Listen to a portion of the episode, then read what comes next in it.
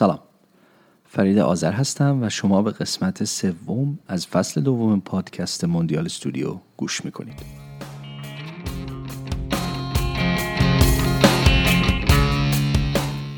در این مجموعه پادکست ما از ایرانیان موفق خارج کشور دعوت می‌کنیم تا با ما به گفتگو بشینن و از مسیری که برای خودشون انتخاب کردن با ما صحبت کنن. از مشاور مالی، مهندس شیمی، مهندس هوش مصنوعی و روانشناسی گرفته تا هنر، تدریس، زبان انگلیسی و پرستاری. یادمون باشه که حتما نباید پرستار باشیم تا بتونیم از صحبتها و تجربه های یک پرستار استفاده کنیم. مهارت های رسیدن به نتیجه دلخواهمون چه فردی، چه حرفه‌ای و کاری قابل تعمیم هستند معمولا از رشته یا فرد به شخص و رشته دیگر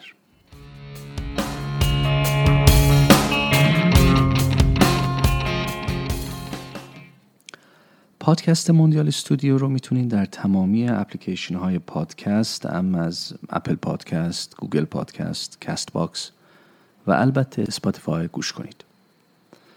علاوه بر این پادکست موندیال استودیو به زودی در تلگرام هم در دسترس شما مخاطبین عزیز خواهد بود.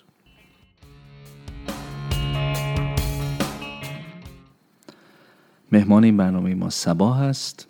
سبا فوق لیسانس ادبیات انگلیسی از ایران داره و حالا در ونکوور مشغول گذراندن دوره فوق لیسانس در ادبیات انگلیسی در دانشگاه SFU ممنون.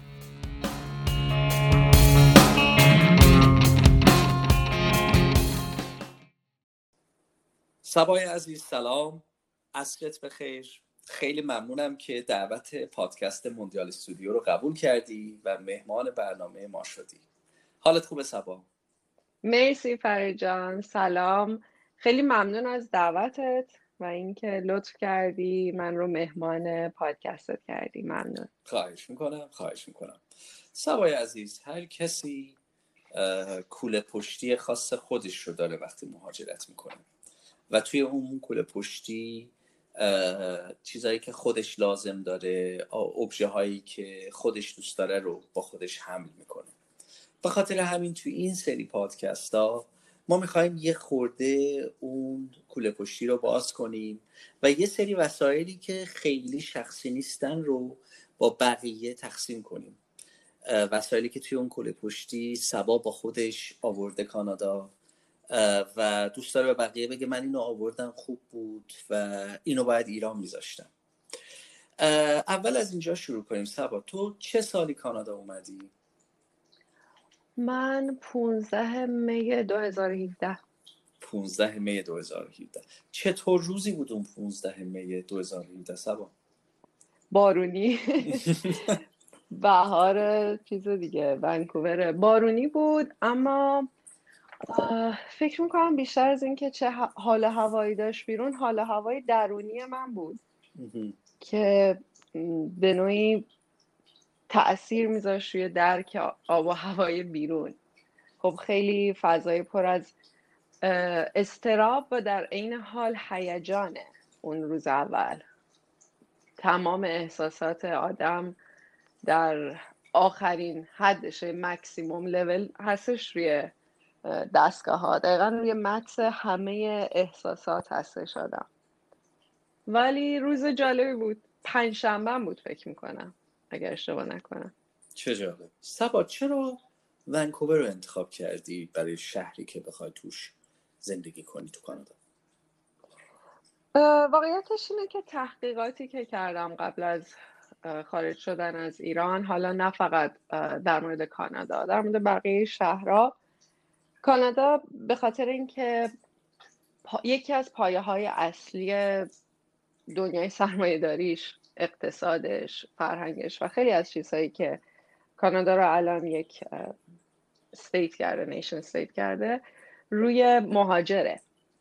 و وقتی که مهاجر, مهاجر جمعیت مهاجر اکثریت یک جمعیت یک شهر رو تشکیل میده خب امکان وارد شدن به اون جامعه رو برای یک آدم تازه وارد بیشتر می‌کنه. تا جایی که از قبل چیده شده همه مهره ها و شما می‌خوای تازه وارد بشی و بخوای توی اون گود بازی کنی.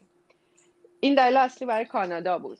جایی که اکثرا مهاجرن و شما به عنوان یک غریبه به اون شکل شناخته نمیشید دومین قسمت در مورد ونکوور این بود که من آب و هوای یک شهر برام خیلی مهمه.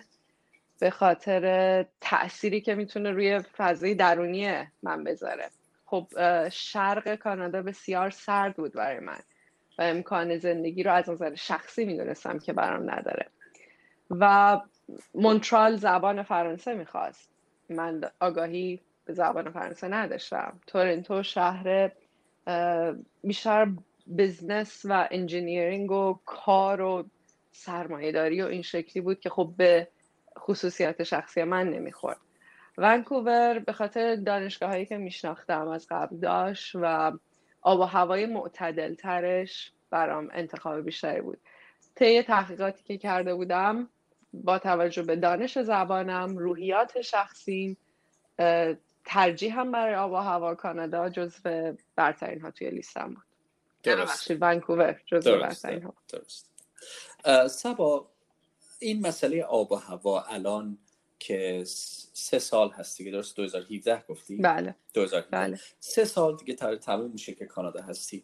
هنوز هم اعتقاد داری که آب و هوا مهمه؟ بسیار بله. برای اینکه ببین در هر صورت شما عادت می‌کنین به اون آب و هوا. این به این معنی نیستش که خب خودت مونترال زندگی کردی. به این معنی نیستش که توی شهر سرد آدم امکان زیست نداره. در هر صورت شما به سختترین شرایط هم عادت می‌کنید. کما اینکه الان توی پندمیک ما عادت کردیم و داریم زندگی می‌کنیم. مسئله اینه که شما ترجیحت توی انتخاب یک شهر چیه که فکر می‌کنید چه چیزی برات درجه اهمیت بیشتری داره. الان ببین بارون زیاد میاد توی ونکوور اما چیزی که بعد از یه مدت شما از نوع لباس هایی که باید بپوشی تا اینکه بدونی تو چه شرایطی می‌تونی از خونه بری بیرون چجوری رفتار کنی با شرایط آب و هوایی دست آدم میاد آدم عادت می‌کنه. و همچنان همین حسو دارم که طبیعتش آب و هواش اون چیزی که نزدیکتر نزدیکتر به روحیات منه. و باز هم همونطور که خودت می‌دونید توی مهاجرت خیلی از چیزها شخصیه. یعنی شاید برای من با توجه به روحیاتم این آب و هوا متعادل باشه خوب باشه. اما یک کس دیگه این هوا رو نپسنده.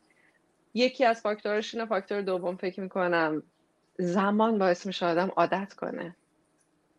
بله. بله زمان باعث میشه آدم سبا پوست کلوفتر بشه. دقیقا. آره. سبا یه مسئله خیلی جالبی که هست تو الان گفتی که از اول به ونکوور فکر کردی به خاطر هواش من نمیگم چه فامیلی ولی می‌دونم که یکی از عزیزان در شرق کانادا هستن بله, و بله. معمولا برای آدم هایی که عزیزی خانواده ای رو جایی دارن توی مهاجرت یه قوت قلب هست که برن پیش اونا.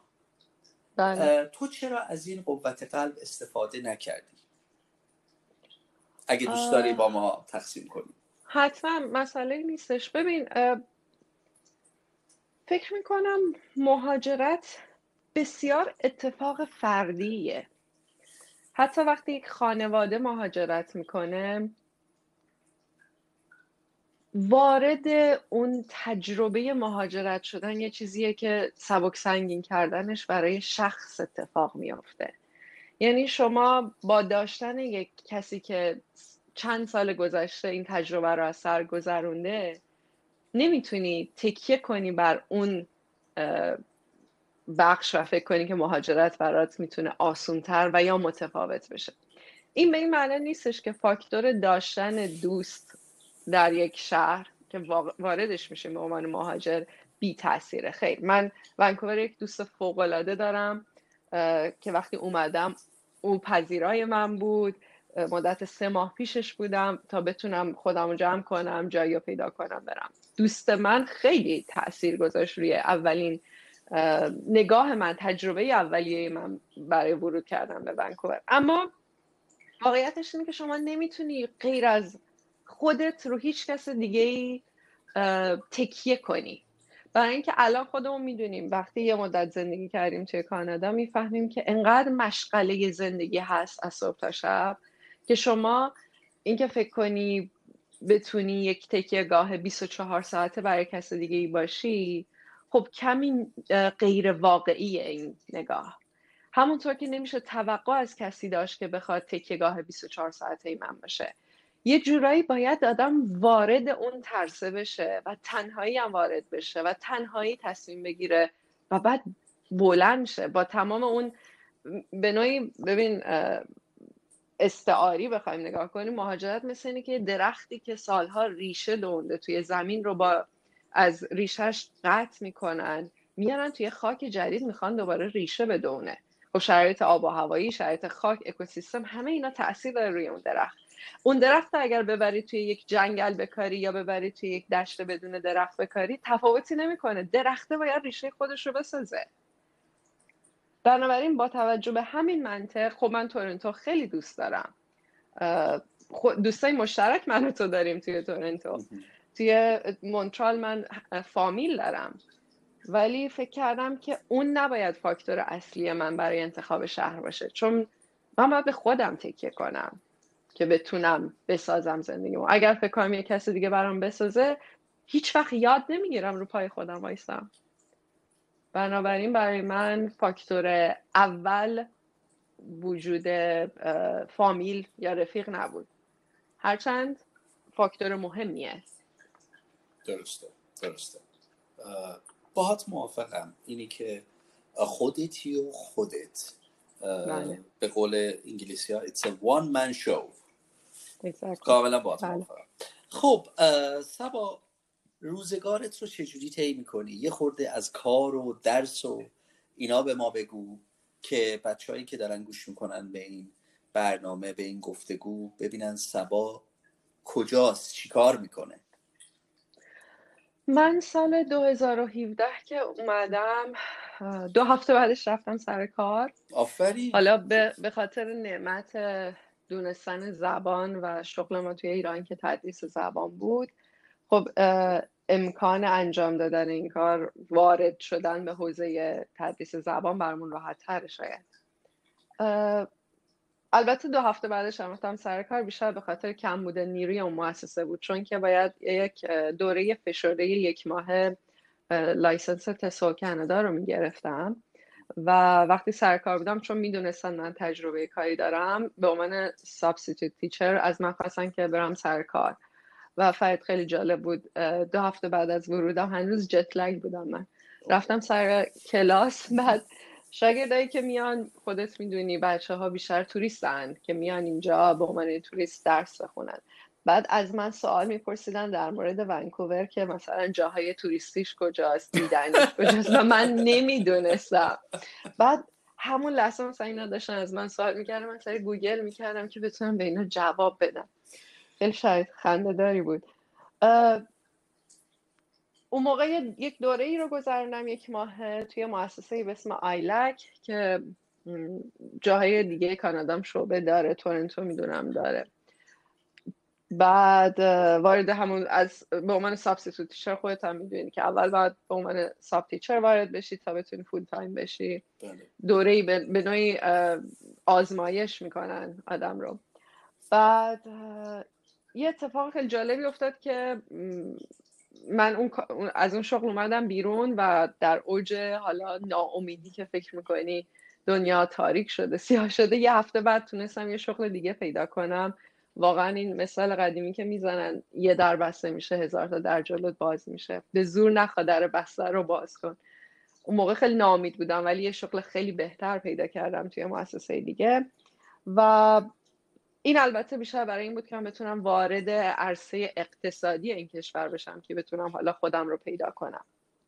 سال 2018 apply کردم برای دانشگاه. خب من لیسانس و فوق لیسانس ادبیات انگلیسی رو از ایران داشتم و با تصور خیلی صادقانه ای فکر کردم خب الان مقطع بعدی که باید apply کنم دکترا دیگه. apply کردم یک مقدار توی حوزه علوم انسانی رشته های بس ادبیات انگلیسی و رشته های حالا فلسفه رشته که توی این حوزه دپارتمان حالا علوم انسانی می‌تونه باشه. توی مقطع دکتراش بسیار شرایط competitive ی داره که شما نمی‌تونی مقایسه کنی با رشته های مثل science رشته های engineering یا باقی دپارتمان ها علت اصلش هم اینه که علوم انسانی موقعیت شغلی برای فارغ و تحصیلانش نمی‌تونه راحت ایجاد کنه. بیشتر موقعیت های شغلی توی حوزه های آکادمیک و تدریسه. و یک جورایی حوزه تدریس توی این رشته ها اشباع شده. ورودی دکترایی که می‌گیرن یک یا دو نفره و این یک یا دو نفر بیشتر اینترنال کندیدیت هستن که مثلا فوق لیسانس رو از همون دانشگاه خوندن و بعد حالا می‌خوان ادامه تحصیل بدن. خیلی خام و صادقانه اپلای کردم برای دکترا و خب سال اول قبول نشدم. برای اینکه خیلی شرایط شرایط دست زیاده ولی امکان تقاضا زیاده اما ظرفیت دانشگاه کم. درسته. و بعد خب یه پر... کدوم دانشگاه ها اقدام کردی؟ ببین دو تا از دانشگاه های اصلی توی ونکوور یکی University of British Columbia که UBC هستش یکی هم Simon Fraser University که اسم SFU شناخته میشه. من هر دو جا apply کردم و بعد یک دوره بهش میگن non-degree unclassified students توی UBC خوندم که شما نان دیگریه یعنی برای دیگری خاصی نمی‌خونی. برای لیسانس یا فوق لیسانس نیستش که بخونی. یه کورسی رو می‌خونی و به ازای تعداد کورسی که می‌خونی داری شهریه میدی. فقط هم کردیت اون کورس رو شما می‌گیری. یک دوره چند تا کورس اینجوری توی یو بی برداشتم و بعد اقدام کردم برای پروگرام یک ساله توی SFU برای مستر که قبول شدم. الان دارم اون کورس یک ساله مستر رو می‌خونم. البته همچنان دارم ادامه میدم چون کورس بیسته و روی تزم و اینا دارم کار می‌کنم که حالا انشالله از این طریق بتونم ادامه بدم برای دکترا. یکی از دلایلی هم که من دارم دکترا می‌خونم به خاطر اینکه من واقعا درس خوندن رو دوست دارم و ادبیات خوندن بله الان دارم فوق لیسانس درسته. ولی اگر کسی به این فکر کنه که تو این حوزه بخواد درآمد داشته باشه یک مقدار غیر واقعیه این کار تصمیم اشتباهیه. چون خودت می‌دونی حوزه های علوم انسانی درآمد آنچنانی شما نمی‌تونی ازش داشته باشی. و میگم انقدر حوزه تدریس توی دانشگاه اشباع شده برای همین اینا تعداد کمتری دانشجو میپذیرن. خدمت شما ارز کنم که الانم دارم درس می‌خونم همچنان ولی الان SFU هستم. اون دوره ناندیگری رو توی یو گذروندم. درسته درسته. و کارم هم که به صورت پاره وقت استادیار هستم. بهش میگن TA Teachers Assistant. بله. یا Teaching Assistant. و حالا اگر خواستی بعد این کارم توضیح حتما حتما. الان من کلی سوال همینجوری دارم اینجا نوت برمیدارم که یادم نرسه من من ادبیاتی هم من جریان سیال ذهن زیاد آره خیلی می‌بینی. یه جا رو می‌گیرم تهش مثلا ته ولی است دارم چهار ولی هستم تا شهر را میرم. و همین سوال ازم می‌کنی وسطش می‌تونی بپری ازم سوال کنی یا دیدی ادامه دادم. اتفاقا سبا حالا که این مسئله رو مطرح کردی من مطمئنم بچه هایی که اپیزودهای قبلی رو گوش کردن ما الان فصل دوم و قسمت سوم قراره گفتگومون با سبا باشه. بقیه مصاحبه ها خیلی خطی شروع می شد یعنی از ایران شروع می شد بعد مهاجرت بعد اینجا. ولی من نشستم وقتی داشتم برنامه ریزی می کردم و نوت برمی داشتم برای گفتگو با تو گفتم به نظر من گفتگو با سبا خطی خوب در نمیاد. بذار از می‌دونی بذار خود گفتگو ما رو ببره جلو. و الان که اینه که گفتی خیلی جالب بود خیلی جالب بود. درست داری میگی. کاملا درست داری و جالبش اینه که فرید منم برای اینکه مشق انجام بدم هومورک هم انجام بدم نشستم همه پادکست های قبلی که انجام دادی و گوش کردم و خیلی جالب اوتلاین کردم. خب ایران چی بوده چی شده؟ منم قشنگ الان اوتلاین هم گذاشتم کنار. خب بریم ببینیم چی میشه.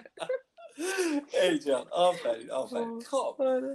سبا کورسایی که توی یو بی سی برداشتی آیا باید اون کورس ها رو من اینو می‌خوام یه خورده بازتر کنم. ببینین بچه که دارن گوش می‌کنن به این پادکست سبا هر که احساس می‌کنی که اطلاعاتی که دارم میدم درست نیست خواهش می‌کنم بگم یه سری واحدهایی شما توی هر دانشگاهی به عنوان دانشجوی به عبارتی مهمان یا دانشجوی آزاد می‌تونین بردارین. شما می‌تونید سه واحد بردارین می‌تونین هشت واحد بردارین. شما هیچ مدرکی نمی‌گیرین یعنی مدرک لیسانس یا فوق لیسانس یا حتی گواهی یا همون سرتیفیکتی نمی‌گیرین. ولی اون کورس ها رو بله. میگذرونین حالا می‌خواد علایق شخصی باشه یا می‌خواد نیاز رشته باشه که می‌خواین واردش بشین. سبا شما چرا این کورس ها رو خوندی؟ آیا نیاز داشتی برای این فوق لیسانس توی سفیو ببین دقیقا این روشی که این نوعی که باز کردی قضیه رو درسته. شما هیچ ناندیگریه هیچ certificate هیچ مدرکی نمی‌گیری. اما ترانسکریپت می‌گیری. همون کارنامه میشه. که توی اون کارنامه شما نمره ای که از اون واحد گرفتی و حالا اسم و مشخصات اون واحد میاد.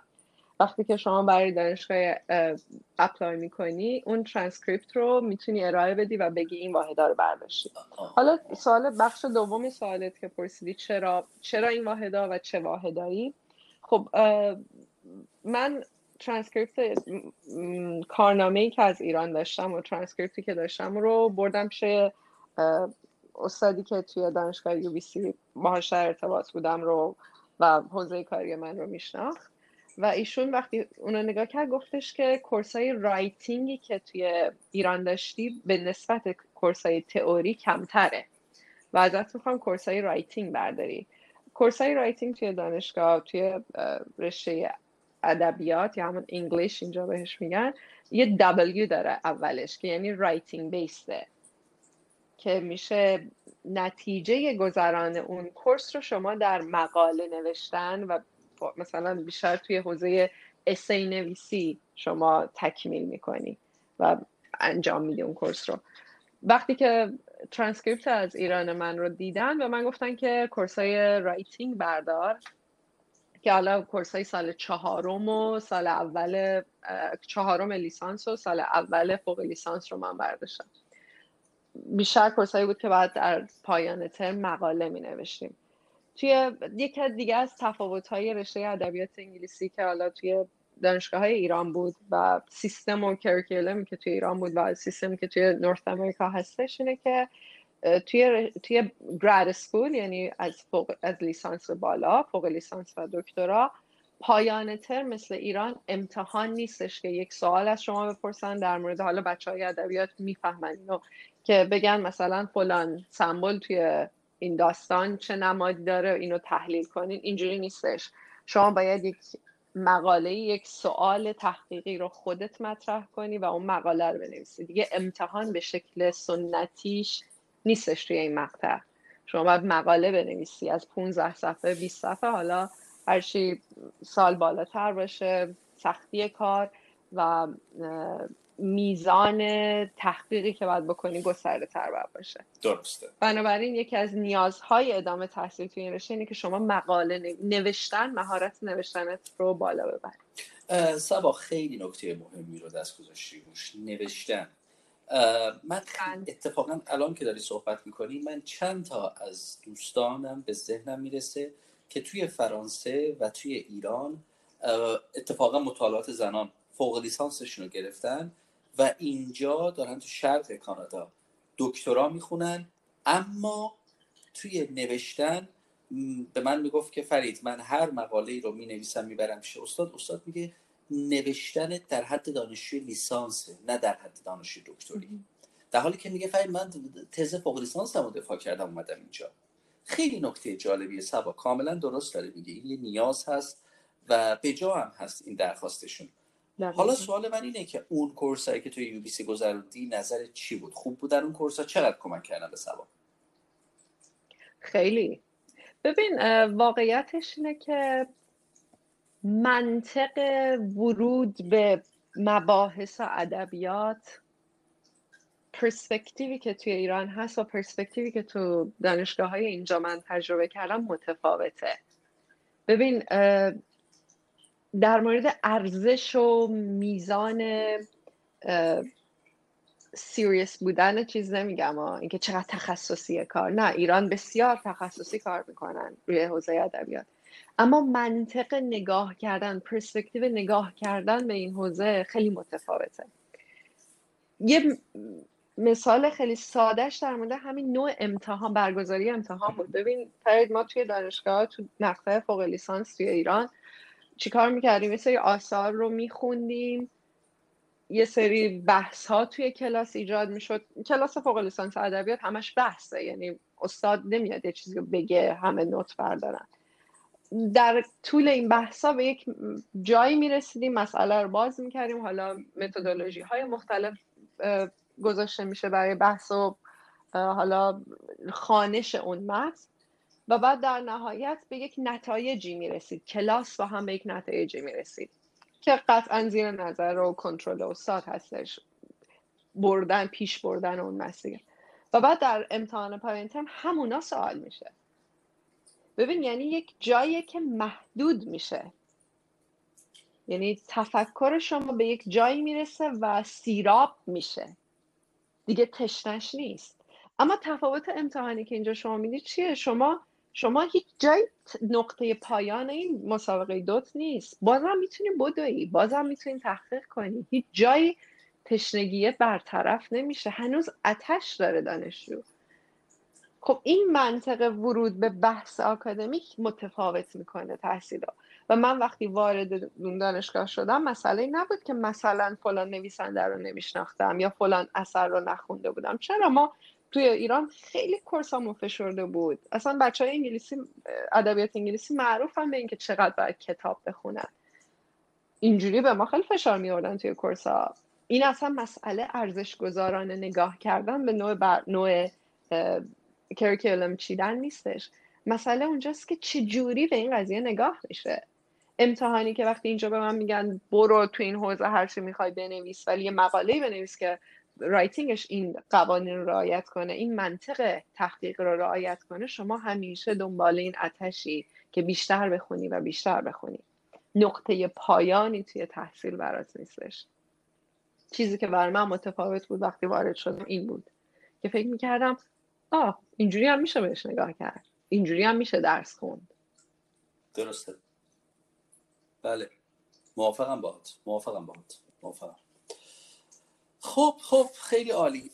صبا تو این course ایی که برداشتی از UBC برداشتی و فکر می‌کنم پس ذهنت این بود که می‌خواستی UBC بری درس بخونی. آیا UBC اقدام کردی برای فوق لیسانس بله من UBC قبول شدم. University of Toronto قبول شدم. اکثر دانشگاهی که apply کردم قبول شدم. اما یک تفاوتی هست توی دانشگاه های اینجا. grad school که شرایط مالیشه و میزانی که به شما بورسیه می‌کنن شما رو.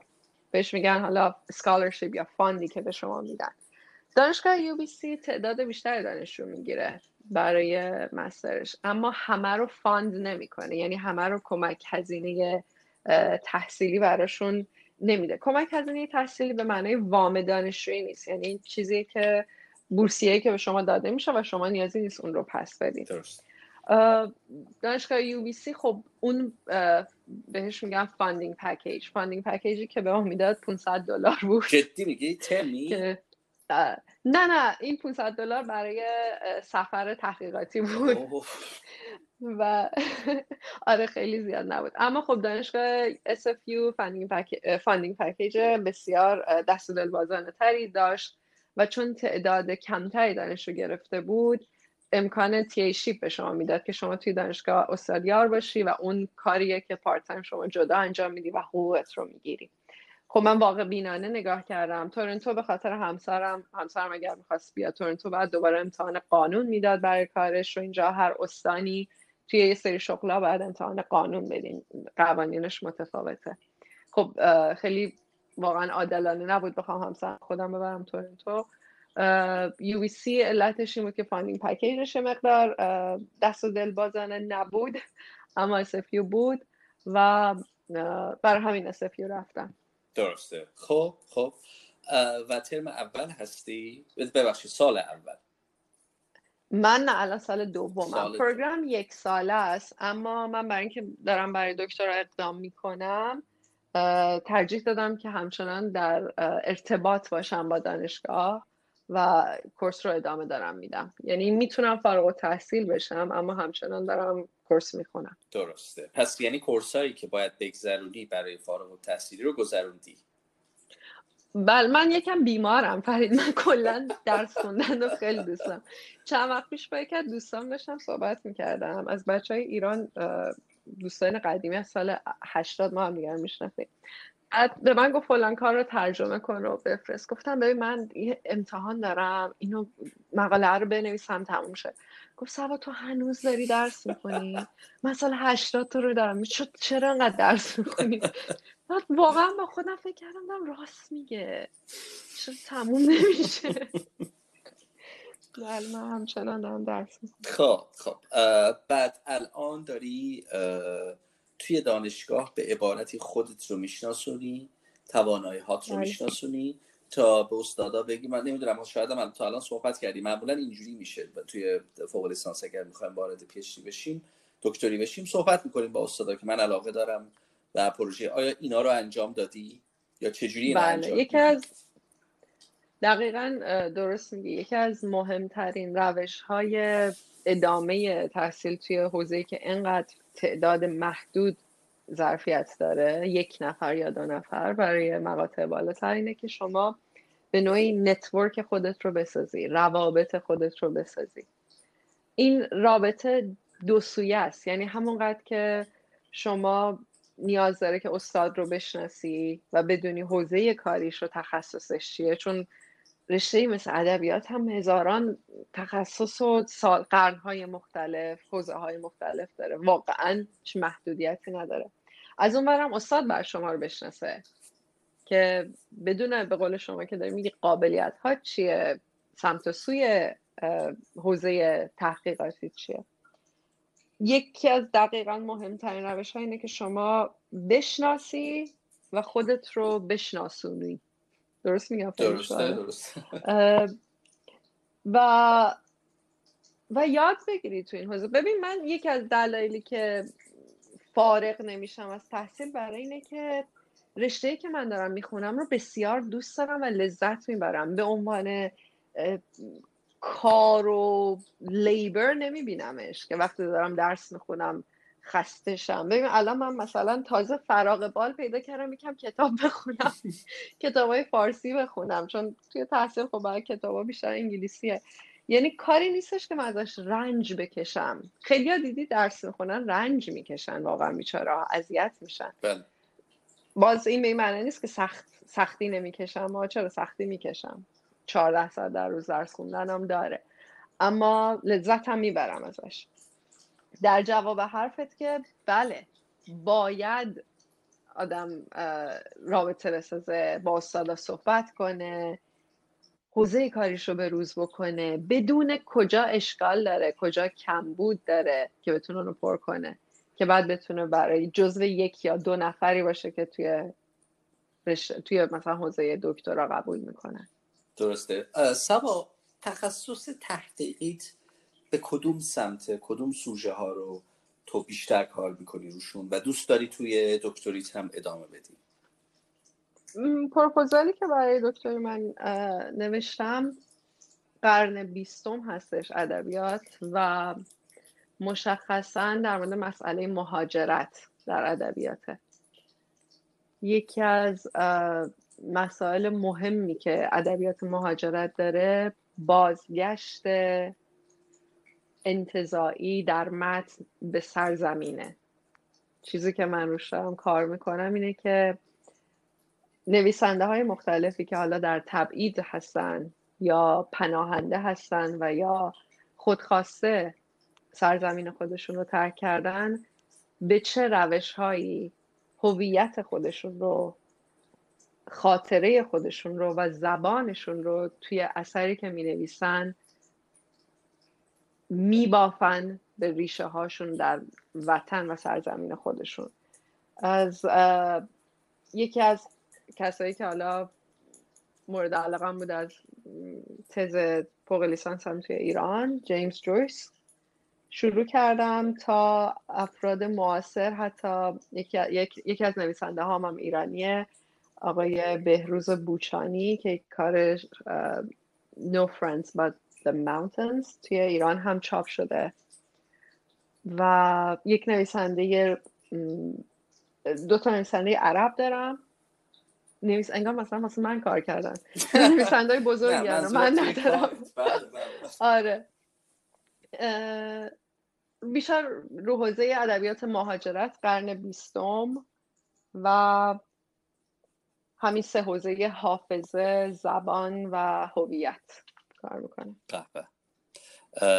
من خیلی بیصبرانه مشتاق هستم تا کارت به عنوان یک کتاب یا کتاب چه بیرون بیاد یا همون در حد مقاله و من البته بیشتر از مقاله خواهد بود فکر کنم و من بخونمش. مطمئنم که با کمال خواهش می‌کنم. کار خوبی در خواهد اومد. به خاطر اینکه درست داری میگی. سبا تو از ادبیات انگلیسی انقدر شهد می‌کشی توی زندگیت که من احساس می‌کنم سبا بدون ادبیات انگلیسی پژمرده میشه. یعنی همیشه من تو رو اینجا اسوشیت می‌کنم با ادبیات انگلیسی. ولی ادبیات فارسی هم هست. حالا یه خورده می‌خوام برگردم به ادبیات فارسی اگه موافق باشی. حتما. توی ایران تو کتاب فروش بودی؟ کتاب فروشی هم انجام دادم. یاد این آقای ممیزی افتادم. دیدی برنامهش رو؟ خیلی جالبه. نه ندیدم. که هر چی میگه میگه که من این کارم انجام دادم. ببین وارد این حوزه بشیم یهو می‌بینیم من باریستا بودم کافه کار کردم قهوه فروختم کتاب فروشی کردم. ویرایش کتاب کردم پشت صحنه تئاتر گرفتم. یه مقدار از این آدما میشم که همه جا دست بردم ولی هیچی نشدم ولی کتاب فروشی رو یک کافه کتابی ما یه مدت کوتاهی داشتیم توی کرج. پدرم و مادرم هر دو با هم مؤسسش بودن. اونجا کتاب فروشی می‌کردم. اما ادبیات فارسی ببین درست میگی فرید. در مورد ریشه ها و اینکه علاقه به ادبیات. ببین واقعیتش اینه که علاقه من به ادبیات از ادبیات فارسی بوده.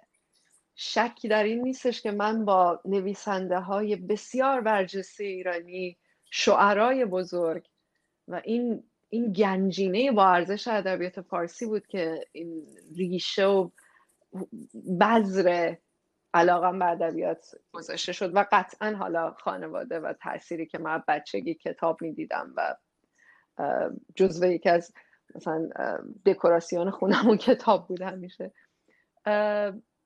ادبیات فارسی رو خوندم و باهاش آشنا شدم که تونستم از اون طریق ادبیات جهان رو بشناسم. این نبود که از ابتدا ادبیات انگلیسی باشه. دوره شاهنامه ما شاهنامه خونی داشتیم. ادبیات کلاسیک ایران رو خوندیم. یکی از دلایلی که وارد ادبیات انگلیسی شدم این بود که توی حوزه دانشگاهی وقتی شما ادبیات فارسی میخوندی حتی مثلا کورسایی توی دانشگاه تهران اینجوری بود که تعداد کورسایی که واحدهایی که روی ادبیات معاصر کار کنه کم بود. این چندین دلیل می‌تونه داشته باشه. چون که ادبیات کهن و کلاسیک ما انقدر با ارزشه و انقدر جای تحقیق داره گاهی وقتا ادبیات معاصر آنچنان روش وقت گذاشته نمی‌تونه بشه. اما ادبیات فارسی رو من بیشتر علاقه داشتم. از 17 سالم بود که کتاب کلاس های آقای حافظ موسوی شاعر بسیار نازنین ادبیات فارسی با ایشون ما توی کارنامه مثل دوستامون workshop های شعر داشتیم که فکر می‌کنم یادت باشه یه بار اومده بودی آره، آره، کارنامه آره. یادت البته تو workshop هاپکینز اومدی ادبیات انگلیسی آره، آره، آره. ولی مثلا اینکه می‌دونین چون فکر می‌کنم شما اگر ادبیات سرزمین خودت و زبان خودت رو نشناسی نمی‌تونی ادبیات جهان رو درک کنی یک جورایی پیش نیازه برای برای شناخت ادبیات. درسته. و این بود که مثل مثل همه این کارا. بله. نه بگو بگو.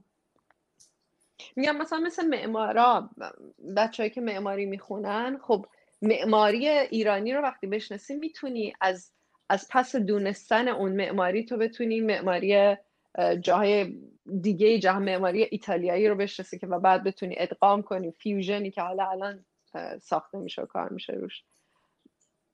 یکی از دلایلی که الان هم ادبیات انگلیسی دارم می‌خونم اینه که این بینامتنیتی که توی بین ادبیات هستش از ادبیات انگلیسی زبان ادبیات ژاپنی ادبیات ترکیه ادبیات های جهان های مختلف. ببین الان تو پایانامه من ادبیات عرب هستش ادبیات فارسی هست ادبیات ایرلندی هستش. اینا در کنار هم بودنشه که می‌تونه به یک مسئله تحقیق برسه. صرف یک بوده حالا ادبیات یک جغرافیایی که با بوردر بخواد با مرزبندی بخواد محدود بشه فکر می‌کنم نمی‌تونه ما رو به جایی برسونه.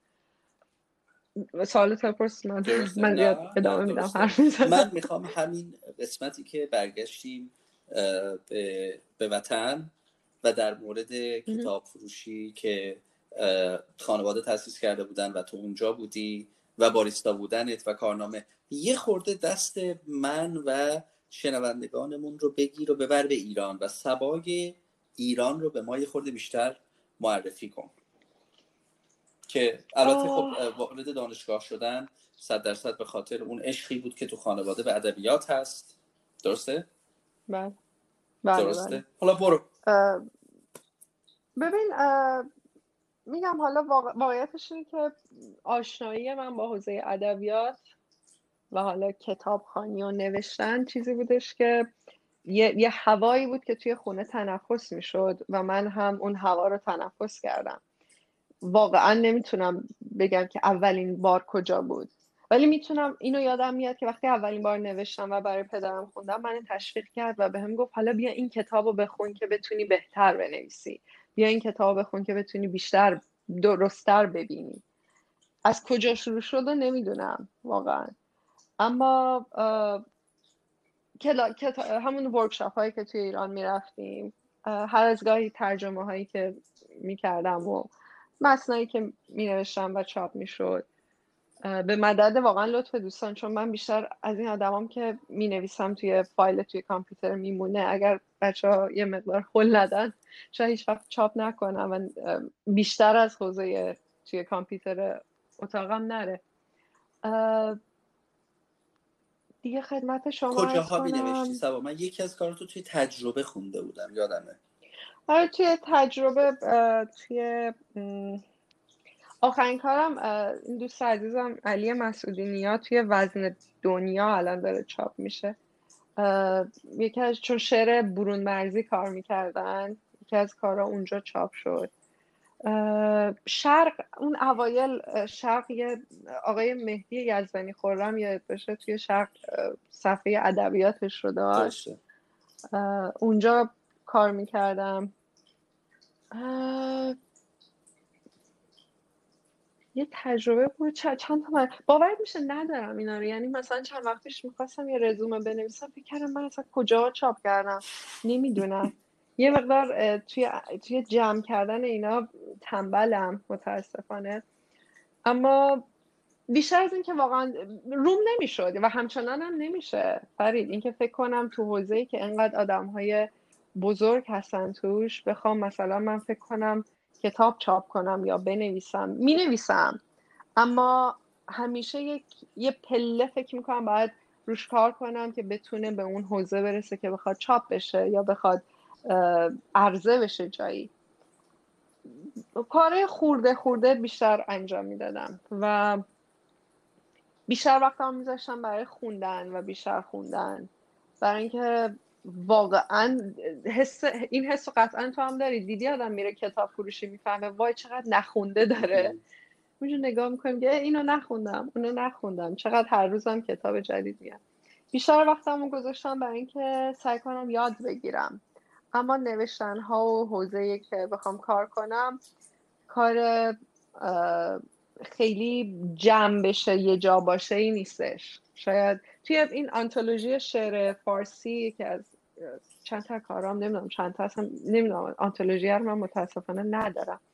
همین وزن دنیا رو هم ندارم. رفته بودم ایران عموم گفتش که شعر چاپ شده. ای آره علی به من ایمیل زده بود یه شعرم خواسته بود. بعد رفت رو سایت برداشت. می‌دونی این تنبلی البته بده. چون که شما هیچ وقت کار درستی نداری. یه مقدارم شاید به خاطر اینه که تنبلم کردن نویسنده هایی که یازده سال جویس یازده سال طول کشید یه کتابشو نوشت دیگه.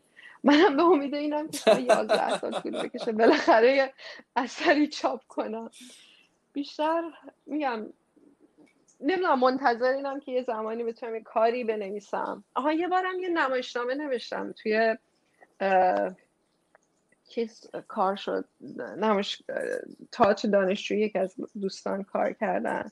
یه نمایشنامه که بابا نوشته بودن سر یکی از کارشون سمفونیه. در یکی از شعرام توش بود. ببین واقعا فرید اگه بهت بگم مثلا بهت بگم این یک کتاب نمی‌تونم منسجم بهت بگم این یا اون.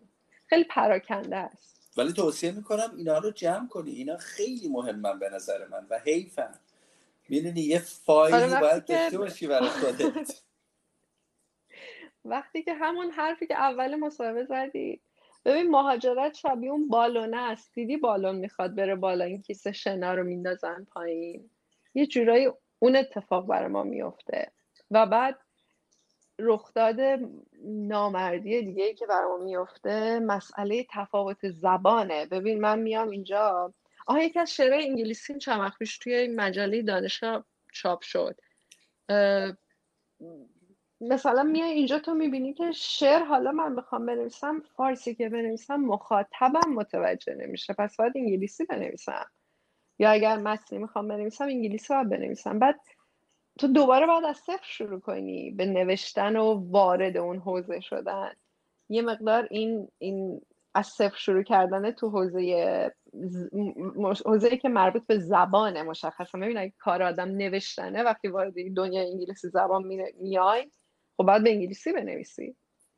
اینم یکی از مسائلی بود که من داشتم. الان یه مقدار قاطی می‌کنم. گاهی وقتا شعر می نویسم انگلیسیه. گاهی وقتا فارسی گاهی وقتا جفتش با هم فکر می‌کنم کدوم برای کدوم مخاطب واقعا دارم که بایلینگواله. به قول یکی از دوستان بعد چند سالی که توی خارج ایران زندگی می‌کنی دیگه نه کریسمس رو جشن می‌گیری نه عید نوروز رو. آره متوجهم. سبا خیلی ممنونم و من خیلی برام مهم بود وقتی که دعوت کردم ازت که قبول زحمت کنی و گفتگو کنی. اینکه یک دیدگاه یه دید یه روی کرد یک حس جدید از مهاجرت امر مهاجرت حس مهاجرت به شنونده ها بدیم. و من ترجیح میدم که یعنی دنبال آدمایی هستم از سلیقه های مختلف تا هر کسی از زن خود داستانش رو به بقیه بگه. و داستان تو بسیار بسیار جالب بوده. خیلی ممنون که از این منظر ادبیات تجربه مهاجرت سبا رو با ما به اشتراک گذاشتیم. برای سوال آخر ازت. این سوال رو عمدن گذاشته بودم سوال آخر چون می‌دونم سوال مهمیه برات. سبا رو من یک آدمی می‌دونم که به ایران علاقه داره عشق داره دوست داره. آدمای توی ایران رو خیلی دوست داره خانوادش رو خیلی دوست داره.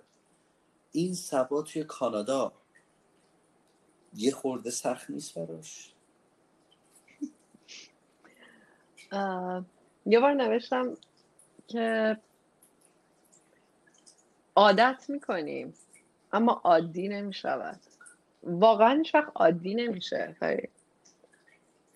تو فقط سعی می‌کنی عادت کنی به اینکه روزای تولد شب عید همه اون مراسمایی که ایران در کنار عزیزانت بودی رو اینجا بدون اونها سپری کنیم. اما عادی نمیشه که از درجه اون مقدار دلتنگیت کم بکنه. فقط عادت می‌کنی که خب این این شکلیه الان. سختی قطعا داره. ما هر تصمیمی که می‌گیریم به خاطرش تاوان باید بدیم. باید فکر کنیم که چه چیزی رو هزینهش داریم می‌کنیم. هزینه مهاجرت هم اینه که شما آنگونه ای که زندگی می‌کردی رو داری کاملا عوض می‌کنی. از اسم خیابونایی که توش زندگی می‌کنی تا اسم غذاهایی که هر روز می‌خوری تا تا تا همه چیز زندگی تو. بنابراین سختی داره. اما چه چیزی توی دنیا سختی نداره؟ چه چیزی هستش که به راحتی بخواد به دست بیاد به دست بیاد چیز. برای هر آن تصمیمی که ما می‌گیریم یک تاوانی باید بدیم یک سختی باید بکشیم. بنابراین آره سخت هستش. اما وقتی به این فکر کنیم فکر کنیم چه چیزی سخت نیست. همه چیز سختی داره دیگه. خب راست میگی آره. دارم اتفاق دارم الان فکر می‌کنم. فکر کنم تنها چیزی که سخت نیست توی زندگی مرگه. من دقیقا شوپنهاور هم همین میگه دیگه. فلسفهش اینه که البته فلسفه بسیار دار خیلی تاریکی داره. ولی میگه که اون ملالی که شوپنهاور میگه رنج و ملال میگه زندگی یک آونگیه یک رفت آمدیه بین رنج و ملال. شما یک هدفی می‌ذاری و وقتی وقتی به اون هدف می‌رسی اون حس رضایتمندی اون آتش شما رو اشتیاق شما رو خاموش می‌کنه و شما به ملال می‌رسی تا هدف بعدی رو می‌ذاری و همش در تکاپوی این بالا پایین رفتنه ای. اون بردم اون ملالی که حالا شوپنهاور میگه و تنها رستگاری رو در مرگ می‌بینه. حالا این خیلی تاریکه اما بود عرفانیش و خیامیش رو وقتی نگاه کنیم اینه که زندگی واقعا فاصله بین دو تا نقطه ایه که شما در تکاپو و تلاشی براش. همونقدر که شادی هست غم هست. تفاوتش فقط نوع پذیرا شدن این احساسات هستش. همونقدر که شما حق شادی داری حق غمگین بودن هم داری. چون این اصلا اشتباهی که فکر کنیم حق نداریم غمگین باشیم باید همیشه شاد باشیم همیشه بخندیم. کسی که همیشه شاد و داره میخنده شاید واقعا یه بیماری داره بیشاره چون شما بخش از زندگیت هم غمگینی و این خیلی طبیعیه. کنار هم بودن این تضاد هاست که زندگی رو می‌سازه. به نوعی هم ببین مهاجرت اتفاقی که برای شما ایجاد می‌کنه شما داشتهات رو بیشتر بهش فکر می‌کنی. برای اینکه نداشته ها محدودیتی نداره. به قول پدرم میگه میگه تو وقتی بخوای نداشتهات رو اسم ببری انتها نداره. من اینو ندارم اونو ندارم. این اتفاق برام تو زندگی نیفتاده. ولی وقتی بخوای به داشتهات فکر کنی به یک آرامشی می‌رسی در نام بردنشون. و اون چه اتفاقی برات میفته اون رضایتمندی هست اون حال خوب هست اون همون چیزی که حالا خیام توی اون فلسفه شوپنهاوری فلسفه دارکی که همه این متفکران و شاعران داشتن اون نقطه روشنی که تفکرشون داره همینه که شما لذت ببری از همون لحظه لذت ببری از اون دم از اون همون سیزده اون لحظه رو ازش ناب, ناب اون لحظه رو لذت ببری ازش. بنابراین مهاجرت فقط چون که از روتین یک زندگی در یک جغرافیای ساکن در یک جغرافیای همیشگی جدا میشه ما به سختیش بیشتر فکر می‌کنیم. وگرنه اگر در یک جغرافی هم زندگی می‌کردیم با, با ادامه زندگی با تحصیل با ازدواج با بچه دار شدن. همه اینا مسائب خودش رو باهاش میاره. همانقدر که در کنار شیرینیشو میاره دیگه. بنابراین بله مهاجرت بسیار کار سختیه. پدیده که دارن محققین روش کار می‌کنن. مسئله بزرگیه. اما همونقدر که خیلی کارهای دیگه بزرگه. همونقدر که خیلی کارهای دیگه سختی داره. آفرین سبو. خیلی قشنگ گفتی و من نمی‌خوام چیزی اضافه کنم. به نظر من همینجا این گفتگو رو تموم کنیم. خیلی ممنونم سبا. مرسی فرجان. مرسی. که این امکان رو دادی که من حرف بزنم. بازم از تو و شنونده هات معذرت می‌خوام که گاهی وقتا میگم این نخه که دستم میاد حرف می‌زنم ادامه میدم و ممکنه تمرکز بحث رو از دست بدم. اما ممنونم که امکان بیان این حرفا رو به هم دادی خیلی مراقب خودت باش. با امید دیدار. مرسی. خداحافظ. به امید دیدار.